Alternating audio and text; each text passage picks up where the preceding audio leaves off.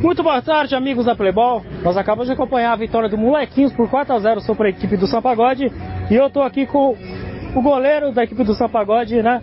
Que, que, vocês acabaram não sendo campeões, o Thiago, que fez grandes defesas nessa final. Thiago, eu queria que você falasse primeiro da participação de vocês. Vocês foram muito bem até chegar aqui, mas eu queria que você falasse aí pra gente é, é, o que você tira de lição dessa derrota de vocês aí para a equipe do Molequinhos. Primeiramente é parabenizar a equipe inteira pela competição que a gente fez. Foram cinco jogos da fase de grupo, mais as classificatórias, a gente ganhou todos.